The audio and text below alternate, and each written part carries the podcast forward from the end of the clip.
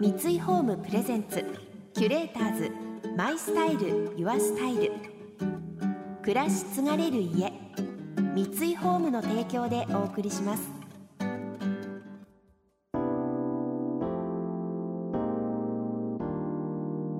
ふれる情報の中で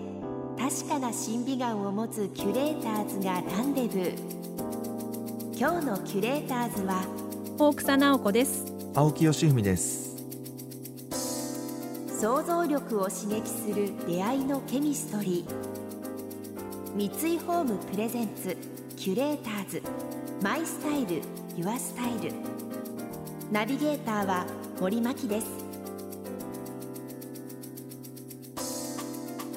今日のキュレーターズはスタイリストの大草直子さんとエディターの青木義文さん。ファッション誌やカタログを中心にスタイリングをこなす傍ら、イベント出演や執筆業にも取り組み、大人気のウェブマガジンミモレではコンセプトディレクターも務める大草さん。一方、フィガロジャポンをはじめ多くの女性誌でファッションや占いページを担当し、その占いの話にもフォロワーが多い青木さん。主にファッションの分野で活躍するお二人。まずは出会いのお話から。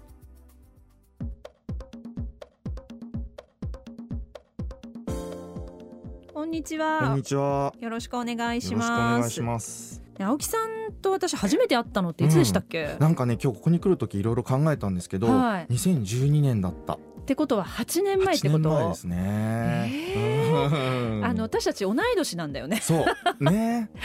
だからじゃあはちねんまえだから、うん、さんじゅうきゅう、よんじゅう手前で会ってるってこと？そうなんですよ。びっくりなんだけど、青木さんその時どんな状況だった？自分はね、ちょうどフリーになるかならないかの時期で、でなんかちょうどその震災の翌年だったから、そうか、そういろいろ考えたことが多くて、うんうん、今後の人生だったりとか、うん、価値観だったりとかいろんなことがこう変わってくるとき、うん、でなんかこうフリーにちょうどなるかならないかぐらいの時にやっぱ大草さんとの出会いがすごく大きくて、本当、うん、なんか年も一緒だし、うん、あとスタートも編集者というところが確かに一緒じゃないですか。確かに。でもなんとなくその大草さんがされてることっていうのがなんとなくこう先に行ってる風に見えてたし、ちゃんと、うん、だからすごいなっていうのが一つあったのが、えー、いやいや、あのちょうど私がドレスっていう、うん、今休刊してしまった、はい、あの雑誌のファッションディレクターっていう、うん、初めて肩書きをフリーランスのスタイリストからもらって、うん、スタートする、うん、ちょうどそうよね、うん、そうそう。で印象、私のね中の印象はね、うん、あ、なんて鳥の目を持ってるんだろうと思った、うん、あ、そうですか、うん、まださんじゅう代だったじゃない、うん、私たち。そうで、私さんじゅう代って、うん、子供がみんなちっちゃかったから、うんうんうんうん、とにかく子供の世話、うん、だから半径ごじゅっセンチ以内みたいなことの、うんうん、虫の目の生き方だったの、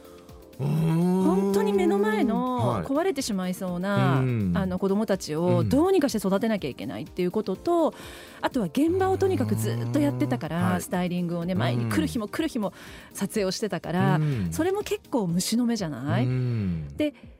青木さんがその時に言っていた、例えば今後時代はこうやって変わっていくとか、うんうん、人の価値観はこうなるとか、はい、女性の生き方ってこうだとか、うん、あのそういうある意味天空からの目っていうのかな、なんかある意味ユニバースからの目っていうか、はい、鳥の目を持ってる人だなと思って。さすが大草さん、表現が豊かで素晴らしいです。いやいやいや、私も絶対にそれを今後持たなきゃいけないなって思った。あ、確かにね、うん、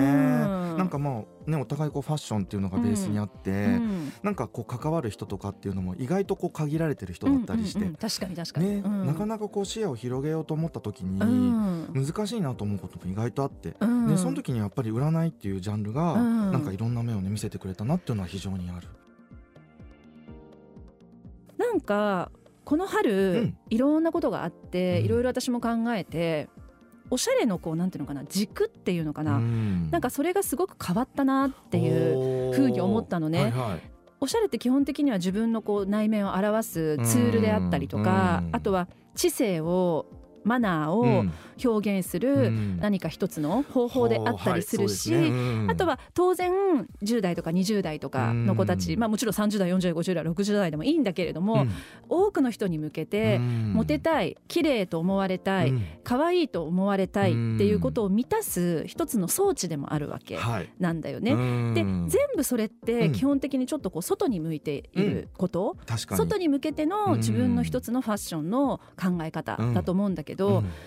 なんか私グッて自分に戻ってきた感じがしたの。あ、そう、うん、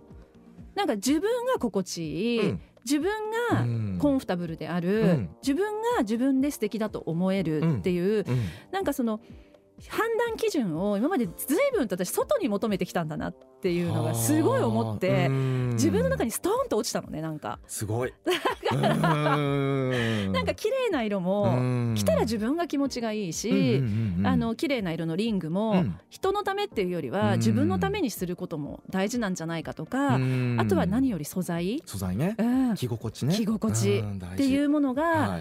すごくこれからのおしゃれのなんていうのかな、キーになって行くんじゃないかなと思って。それはすごい、なんかもう世の中の星の動き的にも、うんうんうん、まあ、今年ってにひゃくねんぶりにね、地の時代から風の時代に変わっていくっていうすごく大きな転換期、うん、前から言ってたよ ね, ね、うん、そうで、まあ、とにかく目に見えない、うん、地は目に見えるものだけど風は目に見えないものっていうところで、手に触れないもの、そうなんですよ、うんうんうんうん、でも逆に言うと風って目に見えないものだから、うん、自分の軸を持つってことが非常に大事だなってすごい思っていて。なるほど。でその中でその大草さんのおっしゃる通り、うん、なんか実は今までって人のためのおしゃれっていうか、どこか人の目が気になるとか、人にこう思われたいっていうところの軸が風になる時って、あの自分の自己肯定感みたいのが非常に大事になってくるなと思って、自分のためのおしゃれってすごい大事だなと思ってたの。えそれ青木さんすっごい面白いね。ファッションが今までそういろんな役割があったけど、うん、ここに来て自己肯定っていう役割を一つ備えるようになったら、もっともっときっと人の心にストーンと落ちていくような気がするんだけど。キュレーターズマイスタイルユアスタイル、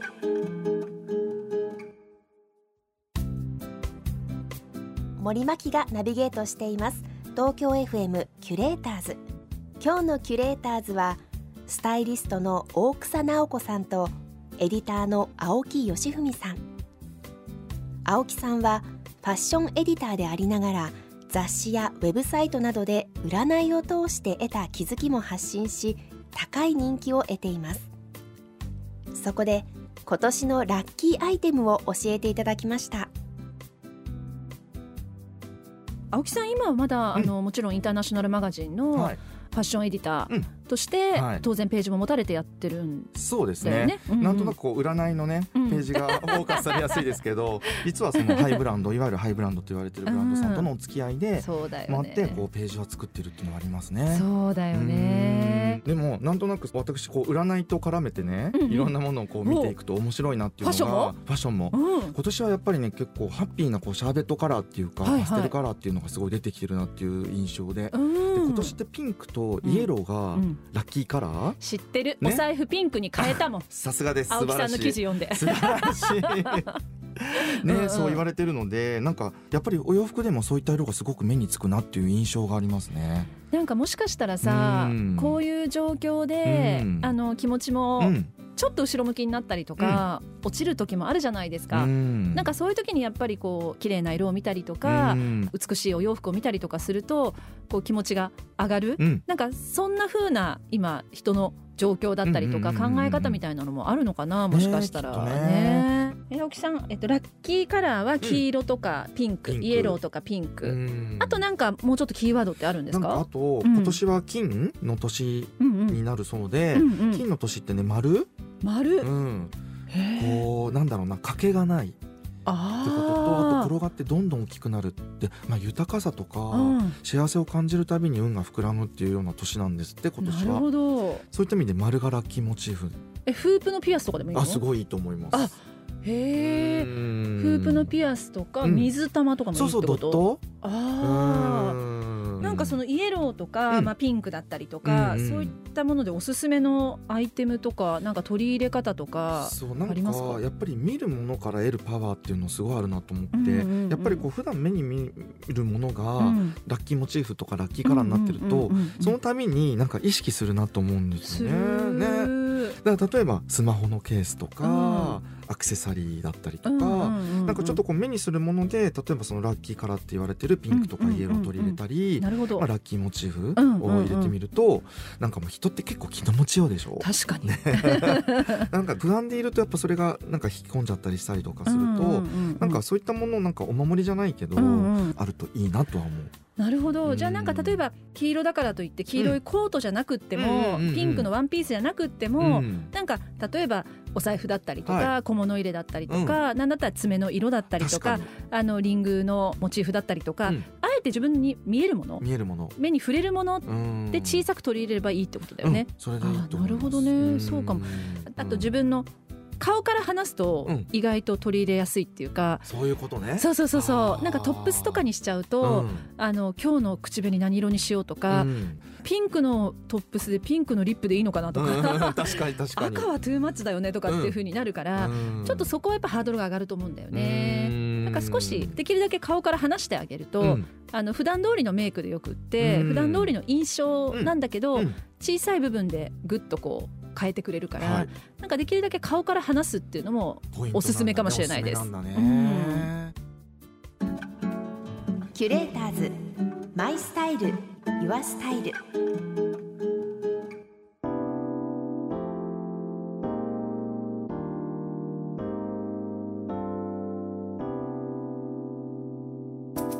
森牧がナビゲートしてきました。三井ホームプレゼンツキュレーターズマイスタイルユアスタイル。今日のキュレーターズはスタイリストの大草直子さんとエディターの青木義文さんとのお話をお届けしました。ピンクと黄色がラッキーカラーということなのでお守り的にね小さく取り入れてみてもいいかもしれませんよね。ちなみに私手帳黄色を使っていたんです。しかも今日フープのピアスをつけてます。なんだかすごく嬉しいです。それだけで単純ですねえ来週も大草さんと青木さんをお迎えしておしゃれなクローゼットと断捨離の極意を伺います。番組ホームページでは今日のお話をポッドキャストで聞くこともできます。ぜひチェックしてみてください。そしてこの番組では感想やメッセージもお待ちしています。送ってくださった方には月替わりでプレゼントをご用意しています。今月はエステバンのセラミックフレグランスです。南フランスのインテリアフレグランスブランドとして高い人気を誇るエステバン。ショコラのようなキュートなフレグランスギフトでまろやかな余韻を残す優雅なビターオレンジの花の香りがお部屋に彩りを作り出します。またインテリア、ライフスタイルなどあなたの暮らしをより上質にする情報はウェブマガジン&ストーリーズのエアリーライフに掲載しています。今月のリコメンドトピックはフランスからの暮らしのニュースです。詳しくは番組のホームページをご覧ください。それでは素敵な週末をお過ごしください。森牧でした。三井ホームプレゼンツキュレーターズマイスタイルユアスタイル。暮らし継がれる家、三井ホームの提供でお送りしました。